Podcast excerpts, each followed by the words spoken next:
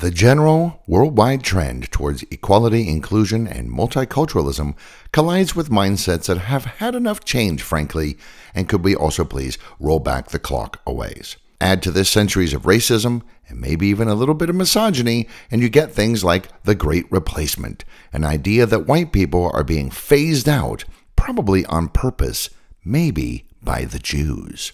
Ha ha, you think until some people get weapons and then go on shooting sprees, as happened just last month in Buffalo, New York, with the gunman going on about the great replacement in his online manifesto. So, not so funny and harmless after all. Where did this idea come from and what is it? Well, that's what today's episode of Conspiracy Clearinghouse is all about. Don't forget that you can subscribe to this podcast, and if you like what we do, donate via our Buy Me a Coffee page.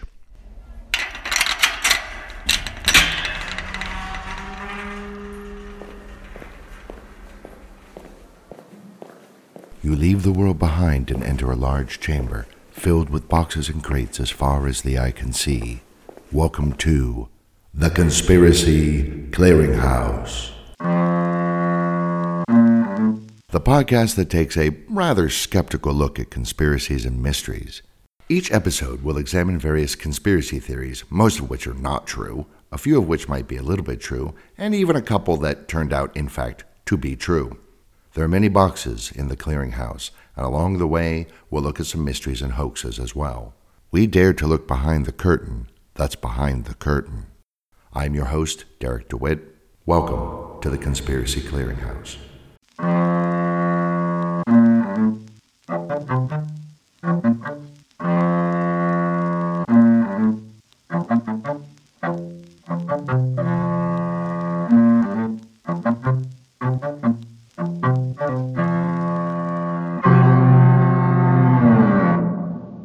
Gay icon turns white wing.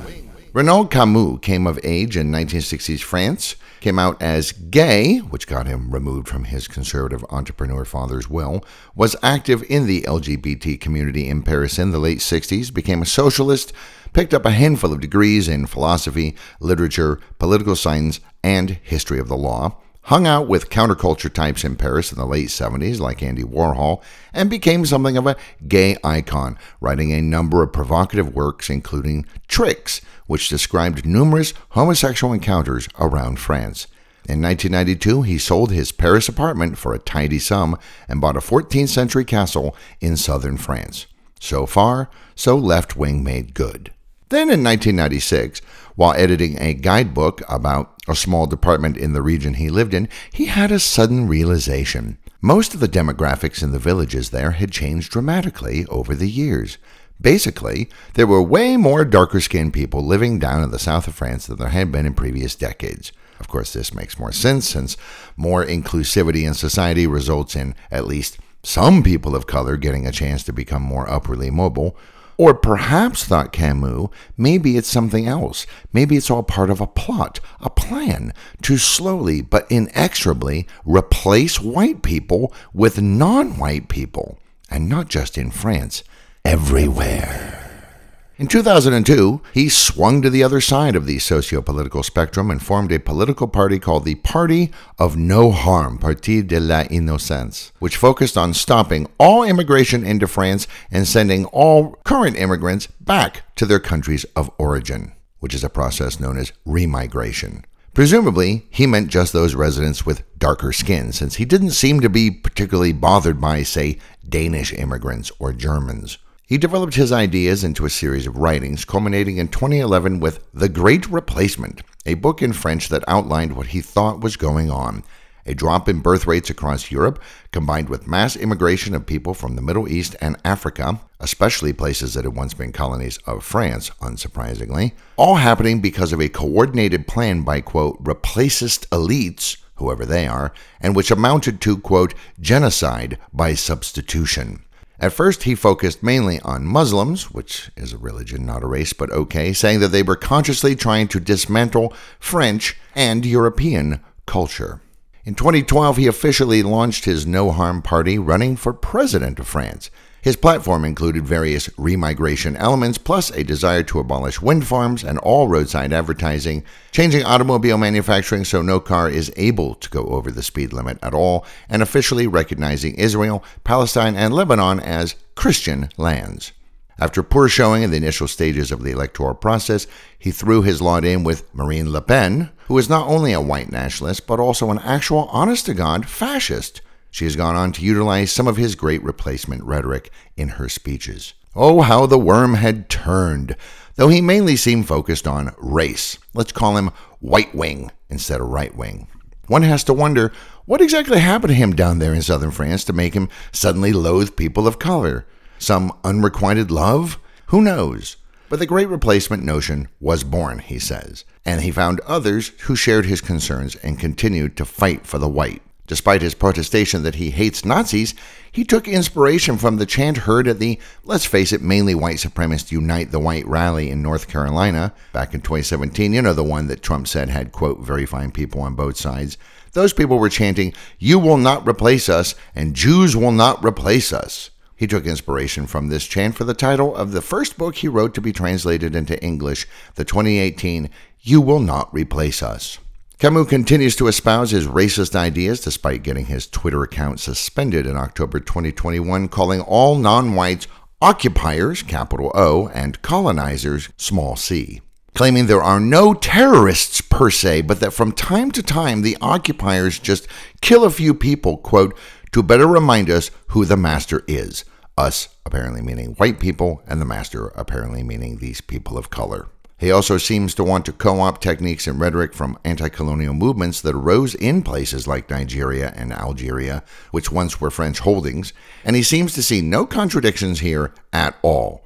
In 2019, he ran for the European Parliament along with a French politician of North African Berber descent with the slogan, We shall not leave Europe, we should make Africa leave Europe. Maybe Europe should have left Africa alone in the first place instead of enslaving its people and stealing its resources. But that train, I'm afraid, has left the station. It may seem weird that an Algerian Berber would be on board with this stuff, but France is a country of seeming contradictions, especially in the academic, intellectual, and political spheres. One of the main supporters of the Great Replacement idea is Alain Finkielkraut, a French Jewish philosopher who says that Camus' term of, quote, genocide by substitution may be a little bit overblown, but he prefers to call it, quote, demographic substitution, and by the way, it's totally a real thing. Far right political guy Eric Zemmour is another proponent and is also Jewish.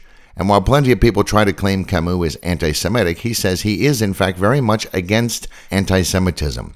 In fact, a couple of prominent far right historians and political scientists have said that they think Great Replacement is a successful idea precisely because it does not include some nefarious Jewish plot, and that it fits in nicely with outdated ideas defining a nation solely by race. No, it would seem that Camus is referring to skin color alone and Muslims. He says just the fact that Islam is homophobic is enough to justify any anti Muslim feelings one might have.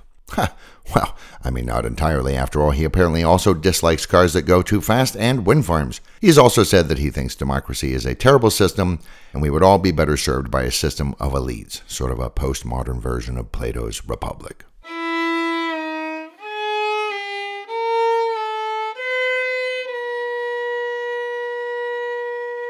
Them heavy people. In fact, a lot of the Great Replacement stuff sounds very much like other so called, quote, white genocide conspiracy theories, except that Camus simply replaces Jews with Muslims and occasionally Africans. As such, it slips neatly into a freakout narrative that white wing folks exploit to gain attention, influence, and power. Academic Andrew Fergus Wilson says that while Great Replacement is mainly Islamophobic, it does have a lot of crossover with other white supremacist idea bundles, most of which include anti Jewish sentiment. This is especially true in the U.S., where many white supremacists think that immigrants are being brought into that country by Jews with the aim of slowly phasing out white Christians or Odinists or whatever. White people, in short. Great Replacement is easy to understand and easy to remember and its influence is, well, colonizing, if you will, the public sphere, social media, and some people's minds. According to a December 2018 poll, a full quarter of French people believe at least some of the Great Replacement idea. When the sample is reduced to people who are also part of the Yellow Vest movement, that percentage jumps up to almost half, 46%. Another poll found 67% of French people say they are concerned about Great Replacement. And the idea has jumped borders, sort of like an immigrant, I guess, especially since Camus' 2019 book. Fjordman, a far right Norwegian, quote, counter jihadist promotes it, as do various weirdo groups scattered around Europe, like the German based group Pegida, or Patriotic Europeans Against the Islamatization of the Occident, whose founder has been photographed on a couple of occasions dressed as Adolf Hitler. Groups in Austria, Belgium, Denmark, Hungary, Ireland, Italy, the Netherlands, Spain, and the UK and the identitarian movement, which is anti globalization, anti multiculturalism, anti Islam, and anti immigration, which also started in France and has also gone a wandering throughout Western Europe, Australia, New Zealand, and North America. A study done in May this year, right after the mass shooting in Buffalo, New York, showed that almost a full one third of U.S. adults also believe some part or another of Great Replacement.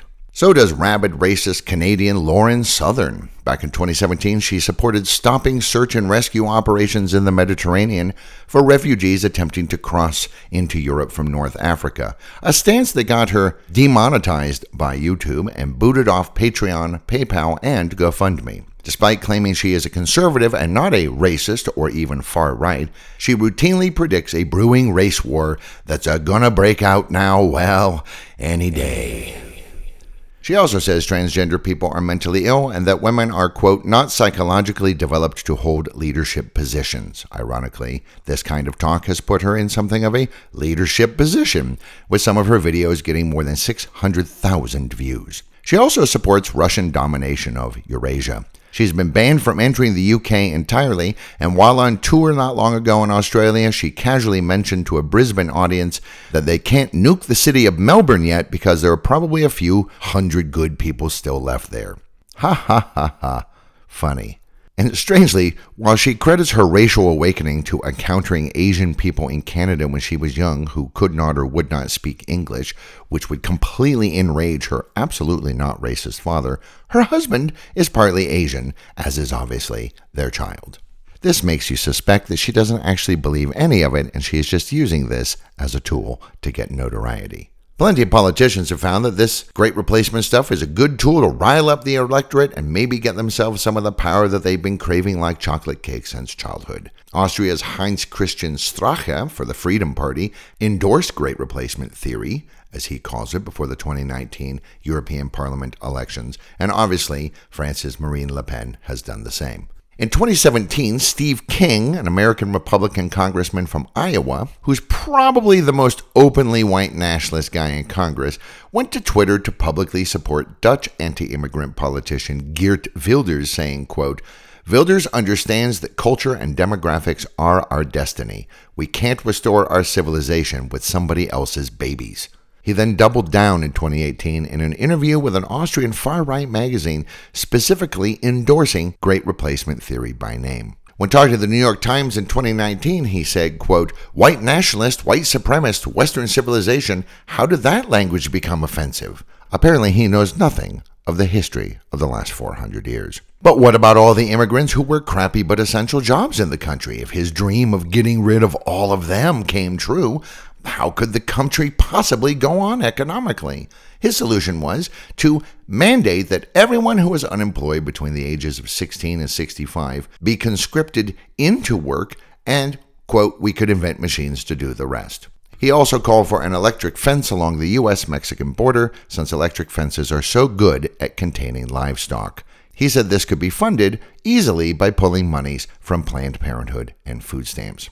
King has a special ire for those south of the U.S. border. Apparently, he noticed some Mexican people with particularly large calves, which he attributed to, quote, hauling 75 pounds of marijuana across the desert.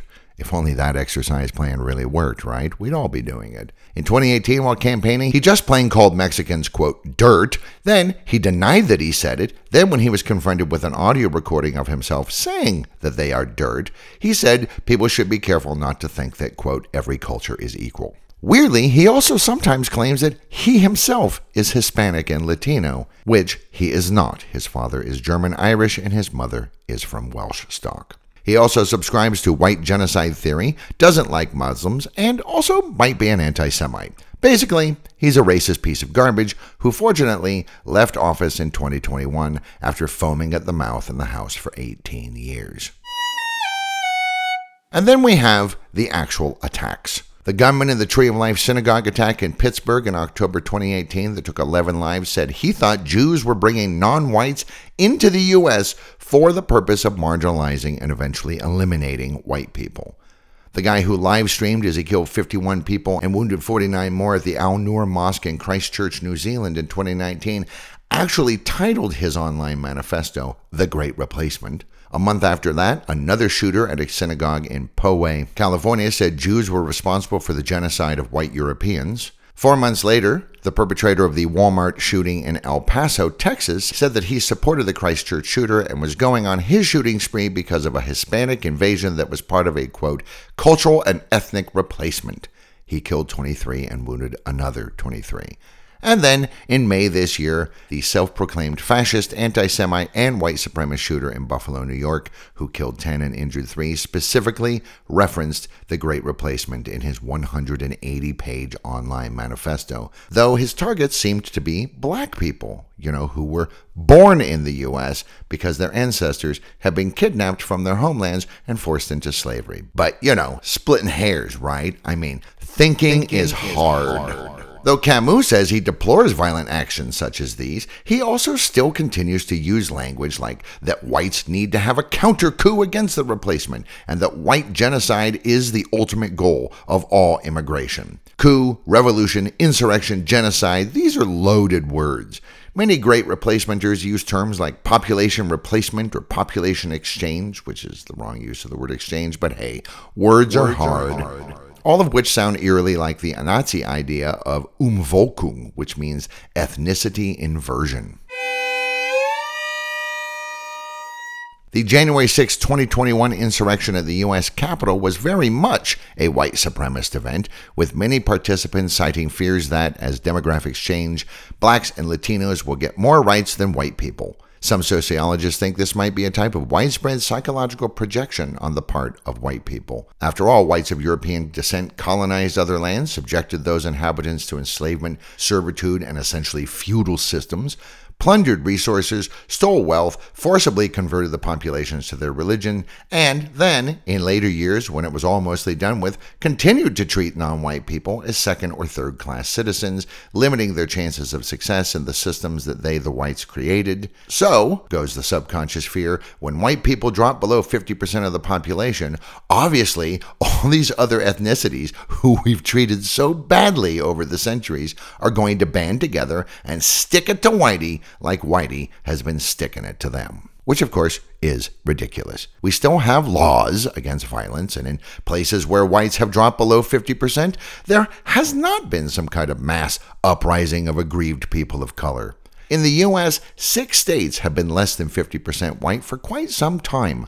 Maryland, Nevada, Texas, New Mexico, California, which is only 36% white, Hawaii, for obvious reasons, and Puerto Rico, for also obvious reasons, and of course the District of Columbia, which is the only place in the entire country where black people are the largest group at 45%.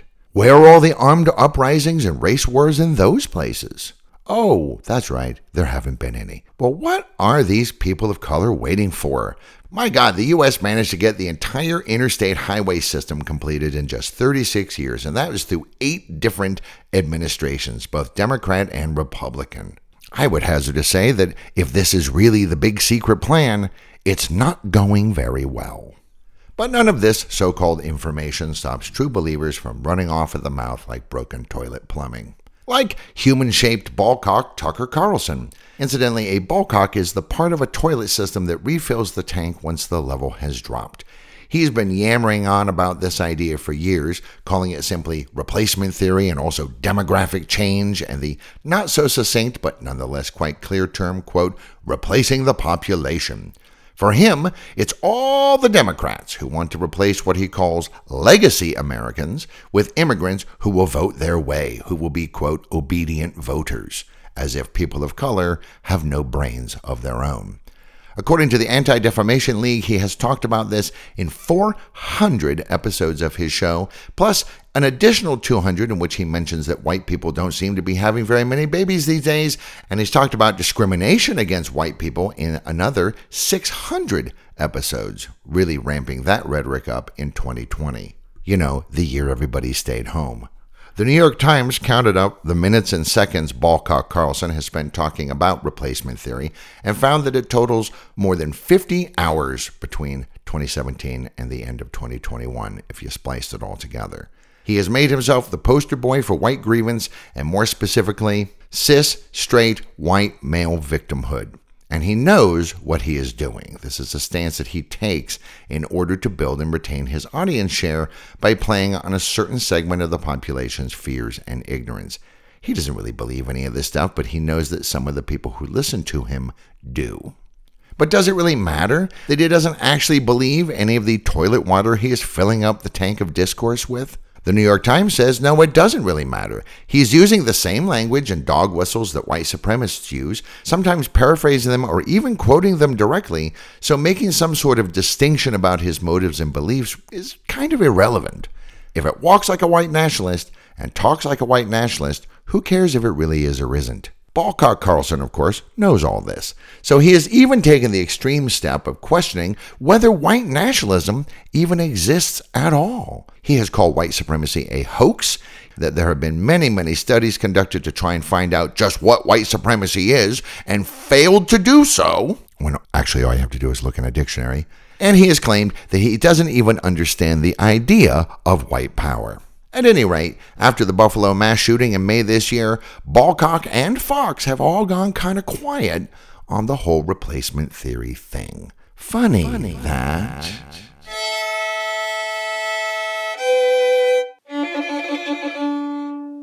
But they're, but they're scary. scary. White people have been scaring themselves with boogeyman stories about non whites for ages. In the 19th century, it was the Yellow Peril, which arose somewhere around 1870 in Imperial Germany, spread to Russia, enabled the head tax in 1880s Canada, in which every Chinese person entering the country had to pay a fee or leave, and found fertile ground in the U.S., where Chinese immigrants had been building the Transcontinental Railroad and were already viewed with distaste and suspicion. And when Asians tried to throw off the European colonial yoke in their own lands, like during the two year long Boxer Rebellion that started in 1899, these stereotypes were used as propaganda, further working their way into the Western mindset. Of course, anti Semitism has been around since, well, since the founding of the Christian faith, pretty much. Unlike other so called races, who are generally seen as inferior and less intelligent than whites, Jews seem to be seen as especially wily.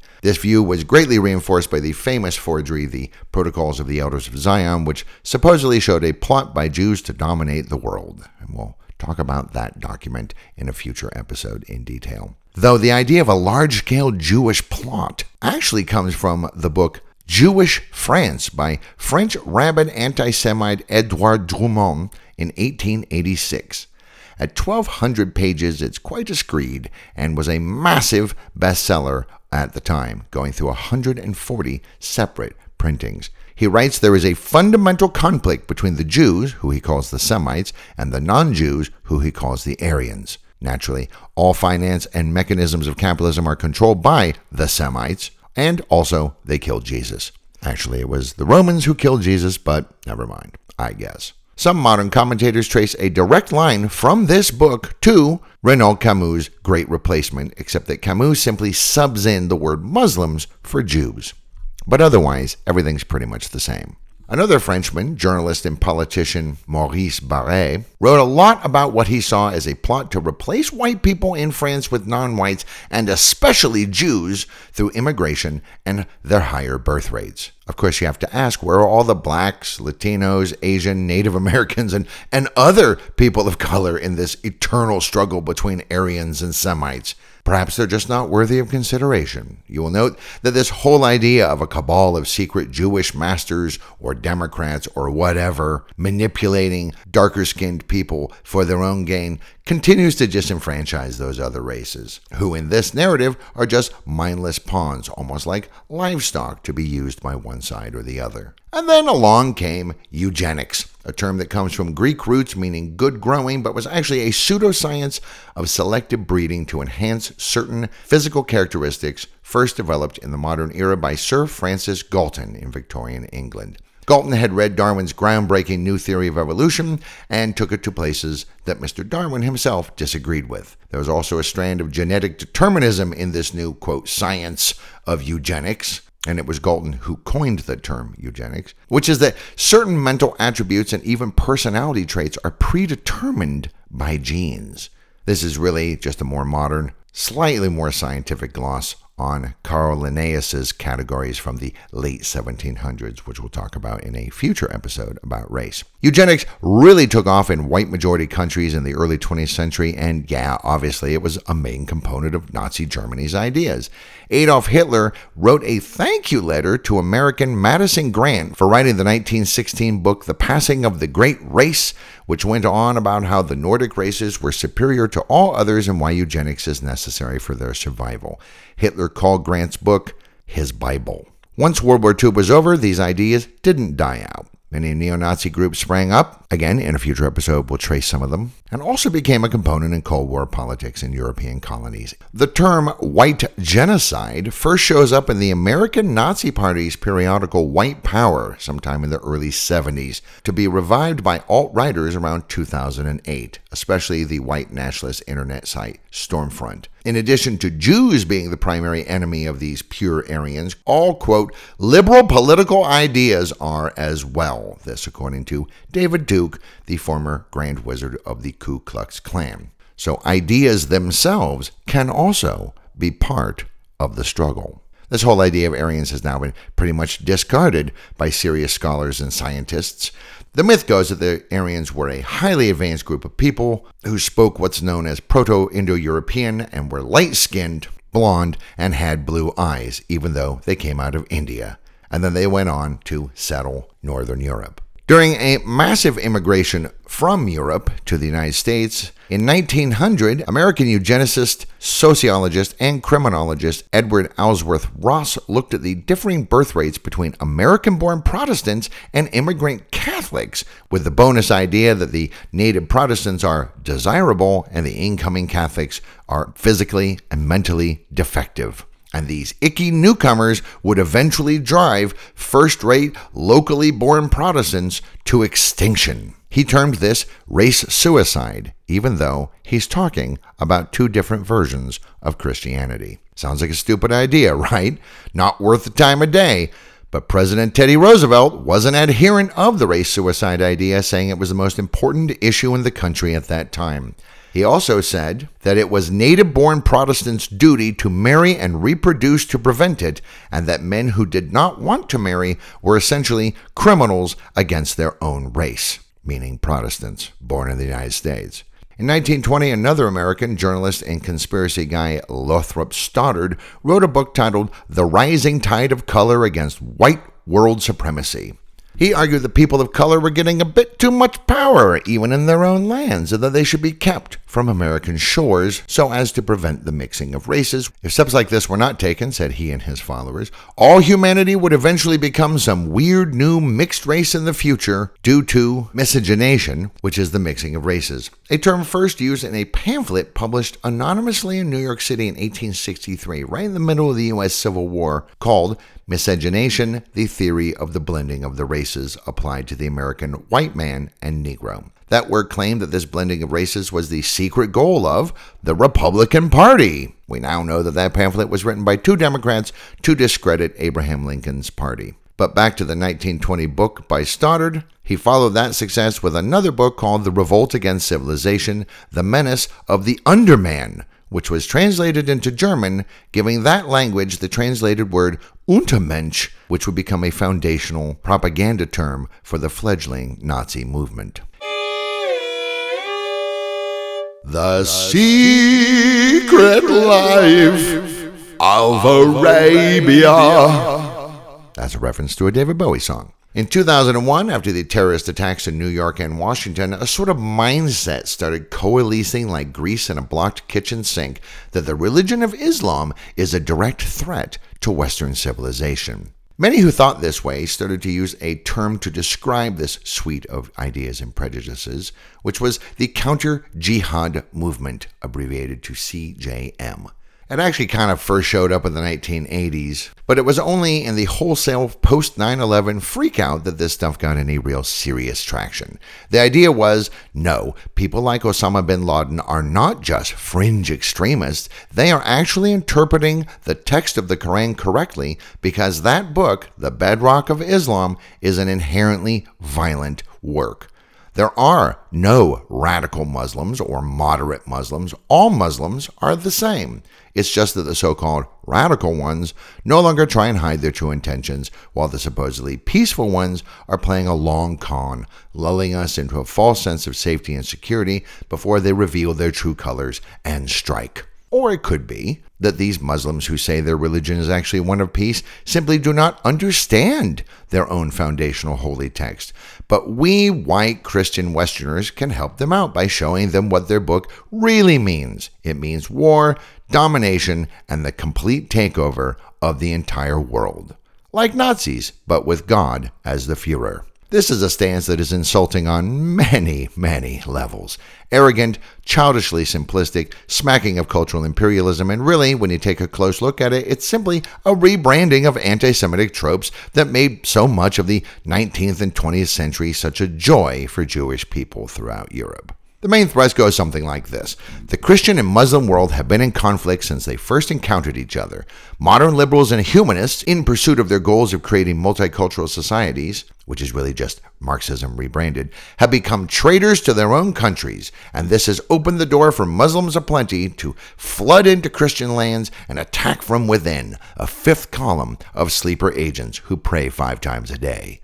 Christians must resist all this by essentially going back to a crusader mindset. And because this is a fight not just for supremacy, but for survival, there is no good and evil when combating the foe. There is only victory and life, or failure and extermination.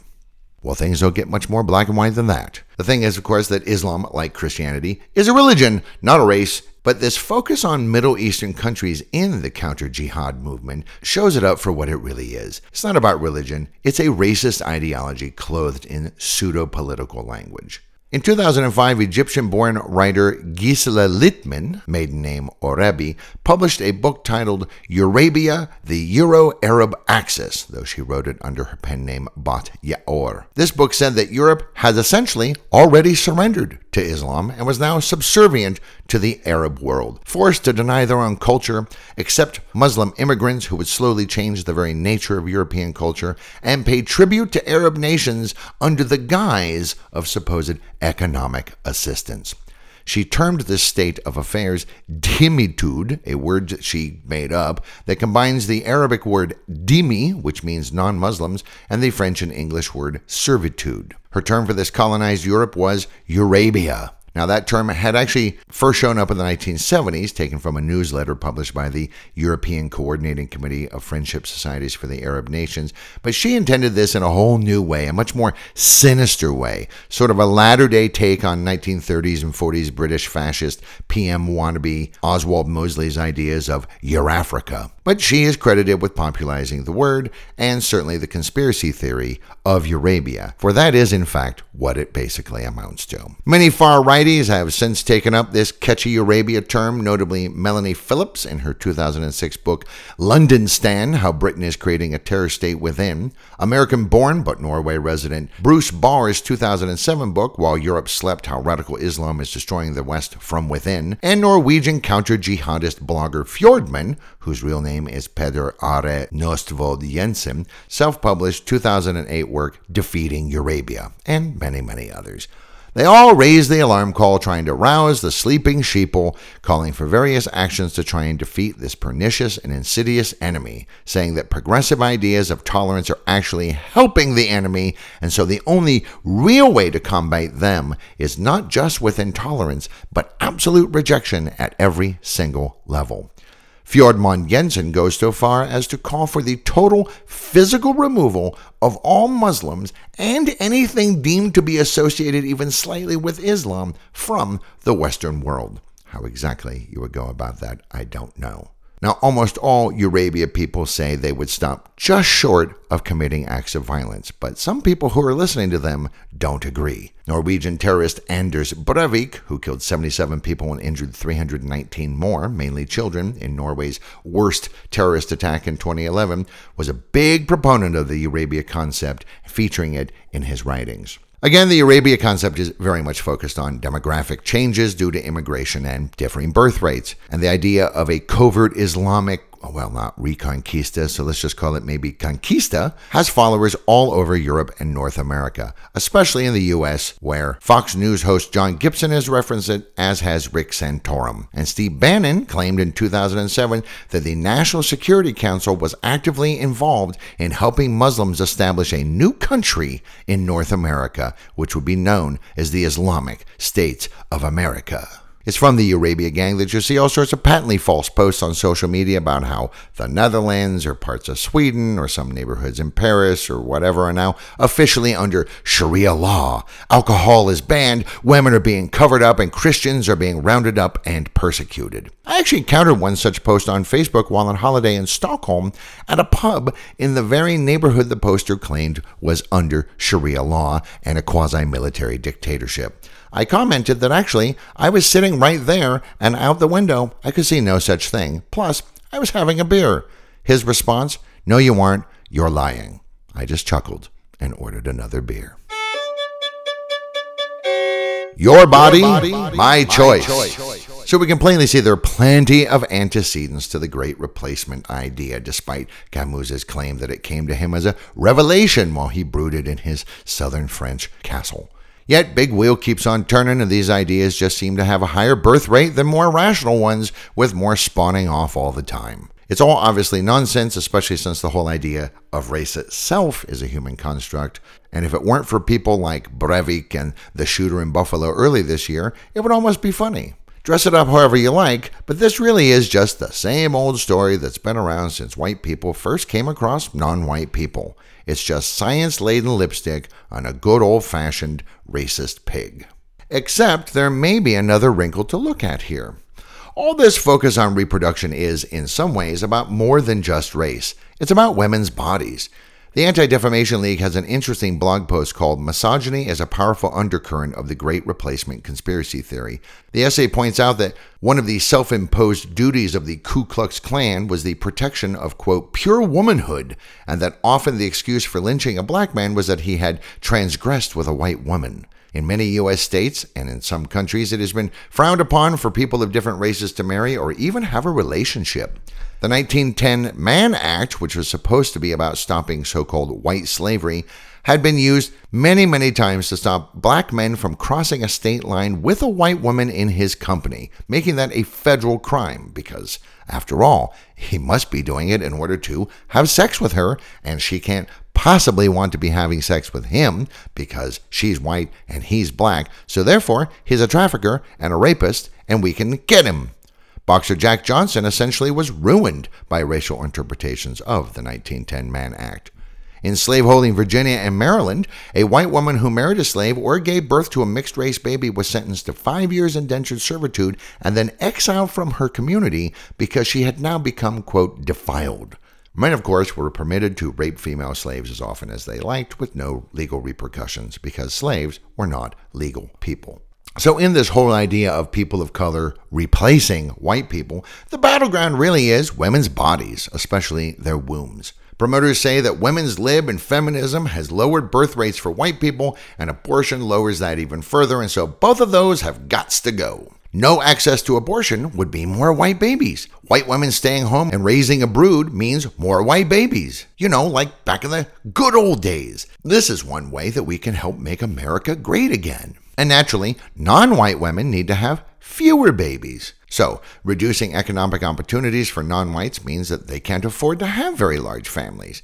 Anything that helps people of color get a leg up, like affirmative action, is therefore part of the problem, and that should be eliminated. It's interesting that once you look at things in this light, a lot of seemingly disparate conservative arguments cohere into some kind of a sense affirmative action, political correctness, abortion, women's rights, homosexuality, since gay men and women can't reproduce together, all of these become contributing factors in the demographic apocalypse that is looming on the horizon when the non white people will suddenly explode into a massive, angry horde eager for some serious payback.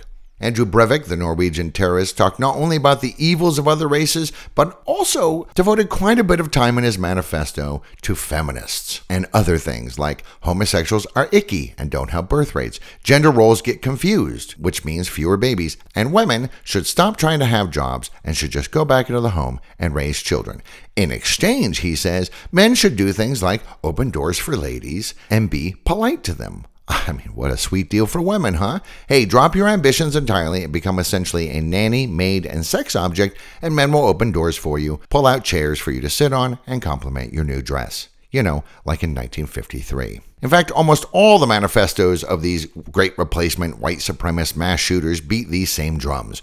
For some, feminism itself has been a long game plot created by Jews or others or women themselves. One prominent neo Nazi told his male followers that they should forcibly inseminate their girlfriends and wives. And some go even further, calling for a return of legal practices like coverture.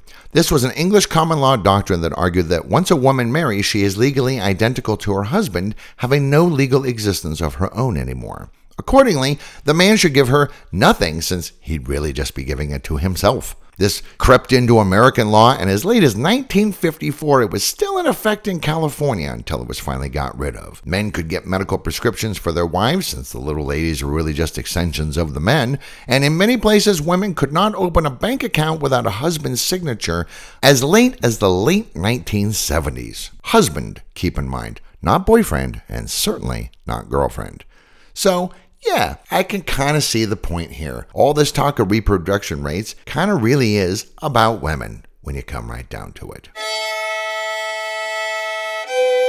At its core, is all this great replacement hoopla mainly about race, but also maybe a little bit about women? Probably both, mixed with a sort of gleeful anticipation of impending doom, because things are declining. This is actually a thing called declinism, mixed with the idea that things were way better in the past because they were simpler. The growing complexity of the modern world is overwhelming for some who seek refuge in ideologies and conspiracy theories that seem in contrast to what's happening every day to make sense of things, simplifying the chaos and weaving a coherent narrative that can be followed. I will say that if there's some nefarious, far ranging plot to replace white people, the puppet masters are not doing a very good job. As a country, France is 85% white or white European, New Zealand is 70.2% white, Australia is 76% white, the UK is 78.4% white, Belgium 79.7, Canada is 80%, Netherlands are 81%, Germany is 86.3%, Norway is 92.9%,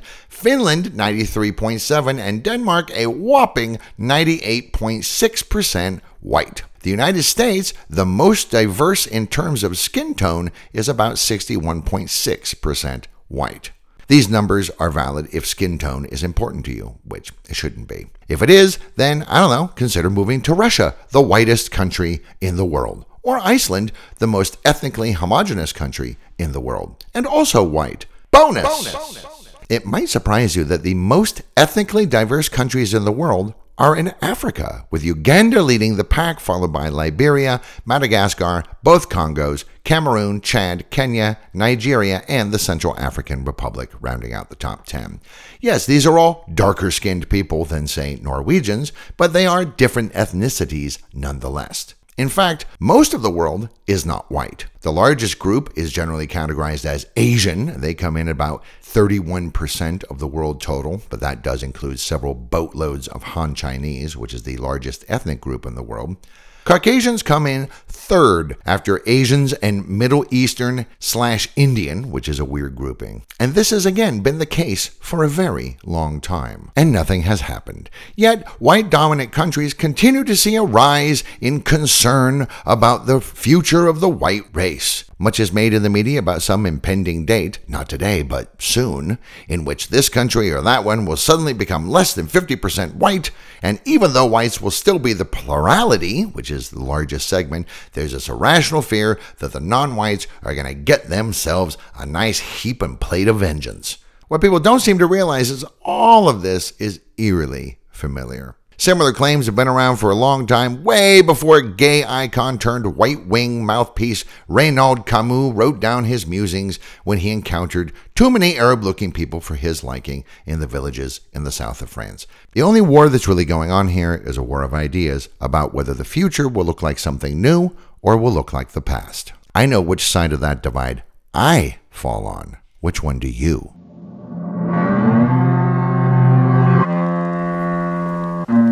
Thank you for visiting The Conspiracy Clearinghouse.